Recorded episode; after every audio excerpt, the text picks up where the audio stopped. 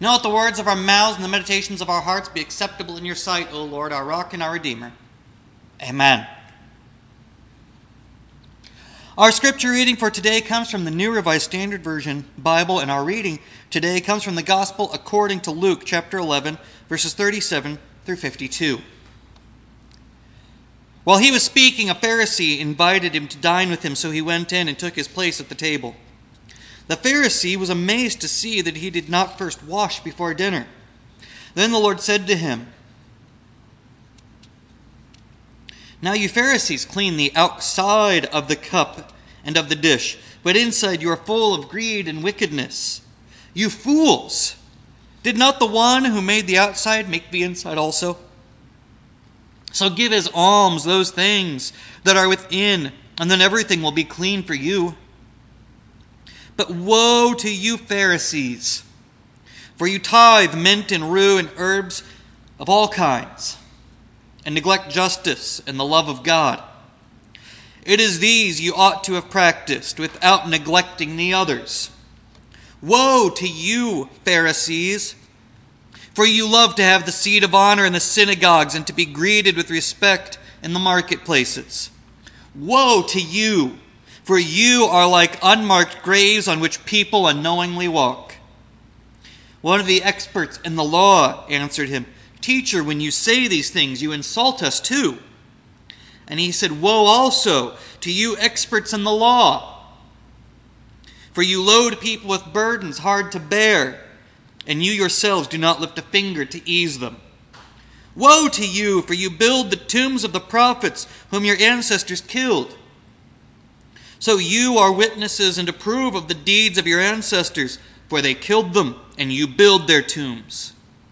For this reason, the wisdom of God said, I will send them prophets and apostles, some of whom they will kill and persecute, so that this generation may be charged with the blood of all the prophets shed since the foundation of the world, from the blood of Abel to the blood of Zechariah, who perished between the altar and the sanctuary.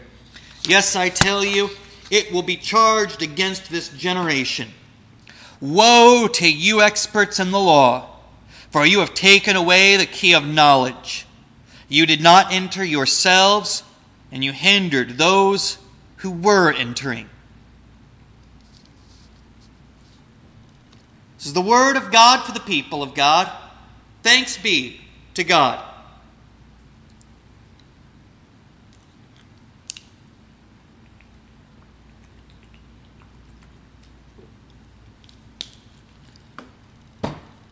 So I would expect this reading to make some people uncomfortable. I would expect it to make many people uncomfortable.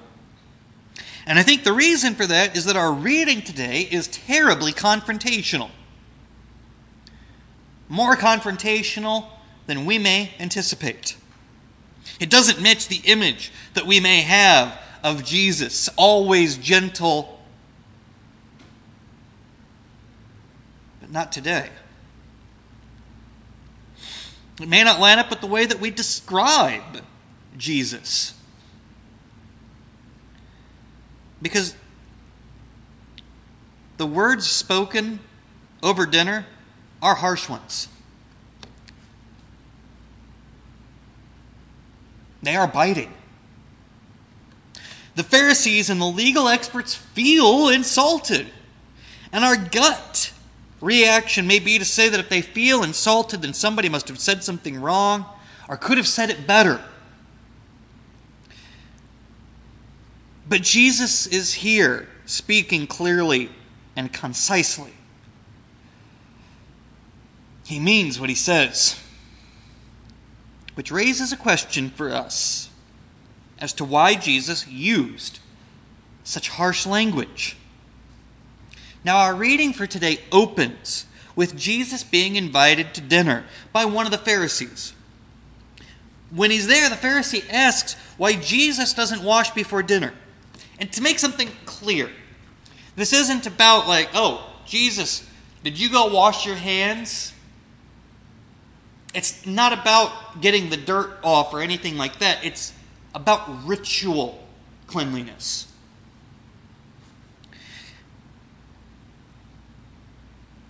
Because it's about ritual purity, it raises a very, very different issue than what we would think of if we said that somebody hadn't washed their hands before coming to dinner.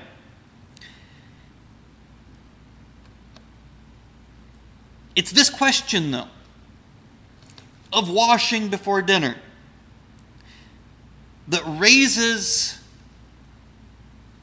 the unpleasant dinner dialogue that we have. Because Jesus notes that the Pharisees clean the outside of the cup and the dish, but inside are full of greed and wickedness. And what Jesus is really saying here is that they make a show of washing themselves ritually so they appear clean, but knew nothing about what's on the inside. The ugliness that they ignore.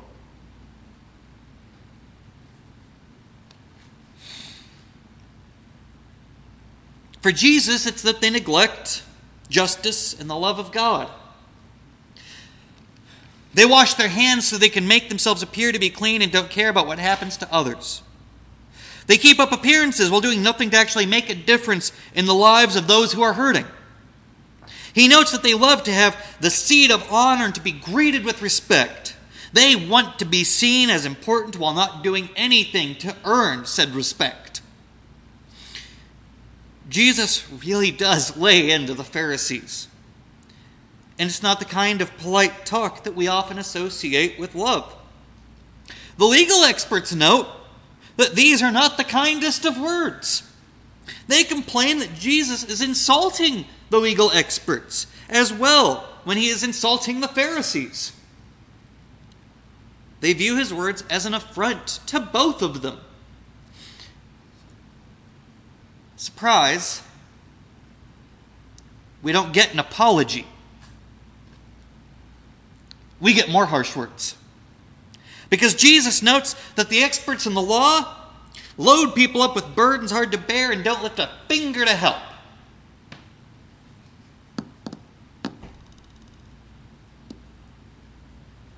Some things never change.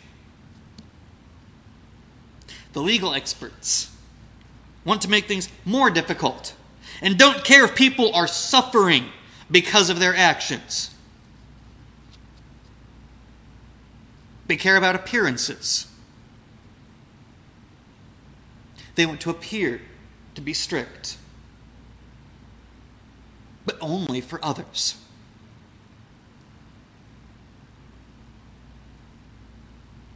On our closing statement, is just as harsh, if not harsher, than everything else that Jesus has spoken. Jesus states that they've taken away the key of knowledge without entering themselves and making it harder for anyone else who wants to gain knowledge.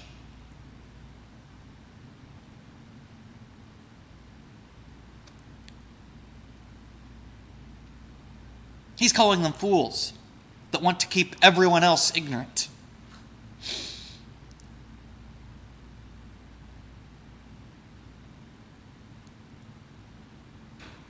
It is an insult. Now, at this point, I'm sure there are those who are hearing these words and thinking that Jesus is being pretty mean. That surely, if they're just having a disagreement, he should be able to see both sides. That if we said this about somebody, it might not be seen as loving or kind. Folks,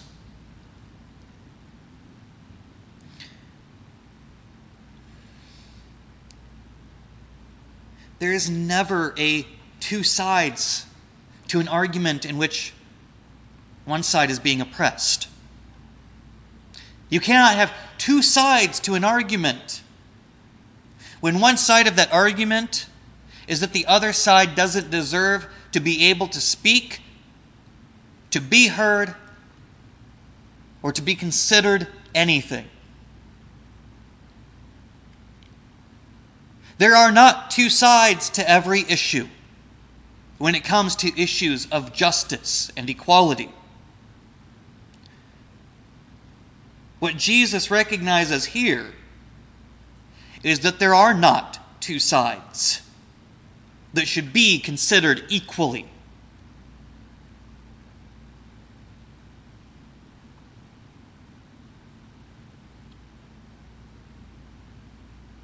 There are the oppressors, and there are those being oppressed.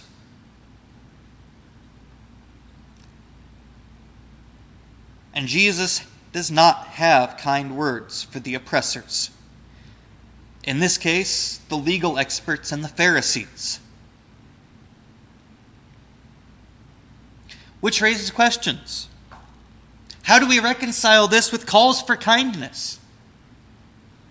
How do you read these words when we see an insult is not very loving? And that's why the context is so important. Jesus knows that he's dealing with people who are used to being given respect, whether they've earned it or not. These are people who are happy to be in control and in charge without worrying about what their decisions will do to others. They don't care about the harm that they will cause. They're happy just to get their way and to force their will on others because they love power. These are people who simply relish being in charge because of the position it gives them in society. They want the prestige power has without taking any of the responsibility for helping those in need. They want the respect of position without taking any responsibility for thinking about how their decisions will impact the lives of others. And I think it's because of that privilege that Jesus gives them the shock treatment. These are people who enjoy being held in high esteem, people who expect to be greeted with respect in public, people who expect to be given places of honor, people who want others to see their ceremonial acts that are supposed to make them righteous. They want people to see them ritually cleaning themselves so that everyone can see how pure they are to point out just how wrong they are, Jesus shows them some tough love by being brutally honest. We might hesitate here on the edge of this revelation, afraid of what this means.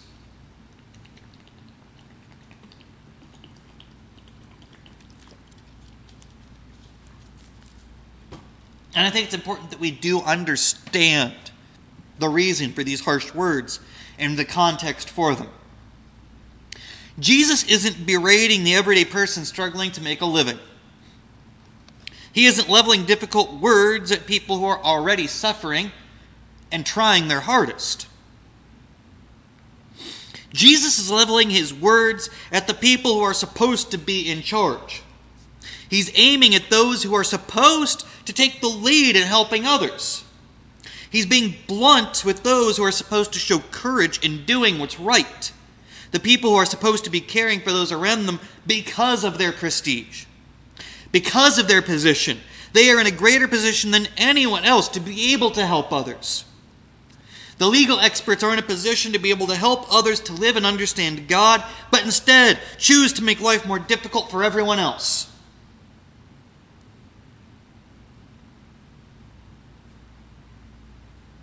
They try to make the law more difficult so that everyone struggles and everyone feels like they will never be good enough. The Pharisees are leaders in the community, but everything they do is just for show. Not out of a genuine love of God and not out of kindness and love for neighbor. Jesus is leveling these difficult words at people who should already know better. Jesus is letting out these harsh sayings at those who have a responsibility to those around them that's been neglected. I firmly believe that is the reason that Jesus is so brutally honest. Because they are in positions of power.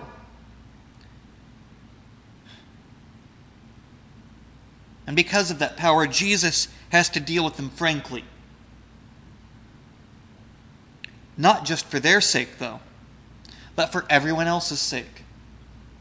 For anyone who's listening, they need to know that Jesus sees the hypocrisy of the leadership. That Jesus sees how difficult the legal experts are making it for everyone else. That Jesus sees that the Pharisees are out to be looking good, but not doing good. He speaks up so that everyone else knows that he knows just how unjust these people are. And that he's not going to sit back and take it. Even if it means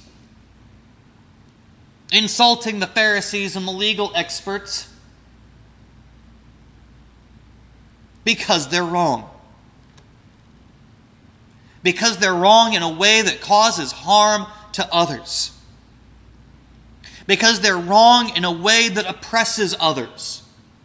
Because they're wrong in a way that causes others to lose faith in God.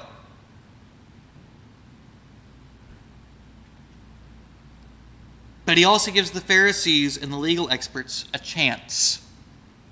He notes how sad it is for them that they hold the keys to wisdom and refuse to use them, and that they want to keep others from obtaining wisdom themselves. He lets them know that they have a choice. That they could still do the right thing, but that they have to make the choice to do the right thing. It's this difficult prophetic voice that I think we all struggle with. Because it means Jesus wasn't always the nicest person to those in charge when those in charge were neglecting their responsibilities. The kid gloves had to come off because the harsh truth had to be known. They were hurting people. And when those in charge hurt people,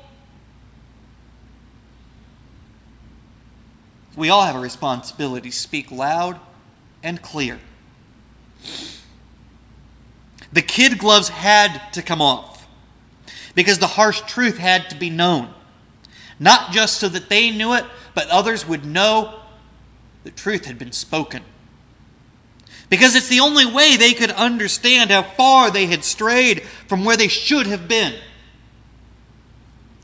just how great the impact was of the poor decisions they were making that impacted everyone else around them. For the Pharisees, it was that they did everything for show, so they could be given respect, so they would be seen as set apart. Not because it did anyone good, but because they wanted to look good. But because everything they did was for show, none of it showed love for God or love for neighbor. They could have done so much more, but they held back and failed. So Jesus tells them the truth. We see the same thing with the legal experts, interpreting the law in ways that make life difficult for everyone else, interpreting the law in ways that would keep people down, and instead of giving them freedom, causing people to despair instead of giving them hope kicking people while they were down instead of giving them a hand up. People in power dictating rules that they would never have to follow. They are not wanting to gain knowledge for themselves and are not wanting anyone else to gain knowledge either. These harsh words come to those in charge because those in charge should know better and do know better. The harsh words come to those in charge because their actions don't just impact some, but impact the community as a whole. And when their actions go against the best interest of the people, when those actions show a disregard for loving their neighbor, when those actions cause people to only see hypocrisy from those that are supposed to be doing God's work, we see Jesus call it out. Jesus doesn't waste time coming up with flattery and platitudes and beating around the bush. Jesus gets straight to the point because it's something they should already know and something that they have to change. This doesn't mean that Jesus isn't showing them love. To the contrary, Jesus is showing them love by speaking a harsh truth that others are going to avoid telling them to their face. Jesus is showing them love by using harsh words so that they understand the gravity of their situation. Jesus is using unpleasant terms at the dinner table because this might be the only time that they get to hear what they have to change. And so those harsh words are spoken in love. Not just love for those Pharisees and legal experts, but also a great love for all the people negatively impacted by those careless people in charge. Because oftentimes the truth isn't pretty, but it still needs to be spoken. Love doesn't mean we are always sidestepping the problems that we face. Love doesn't mean we pretend that there is a side in which injustice has a valid point. Sometimes love means confronting people even in the most unpleasant of way so that the light may shine in the darkness. It is done so that the truth, no matter how unpleasant, may be known. It is done so that all may find hope and all may find healing. And even among harsh words, the truth in Christ will set us free. Amen.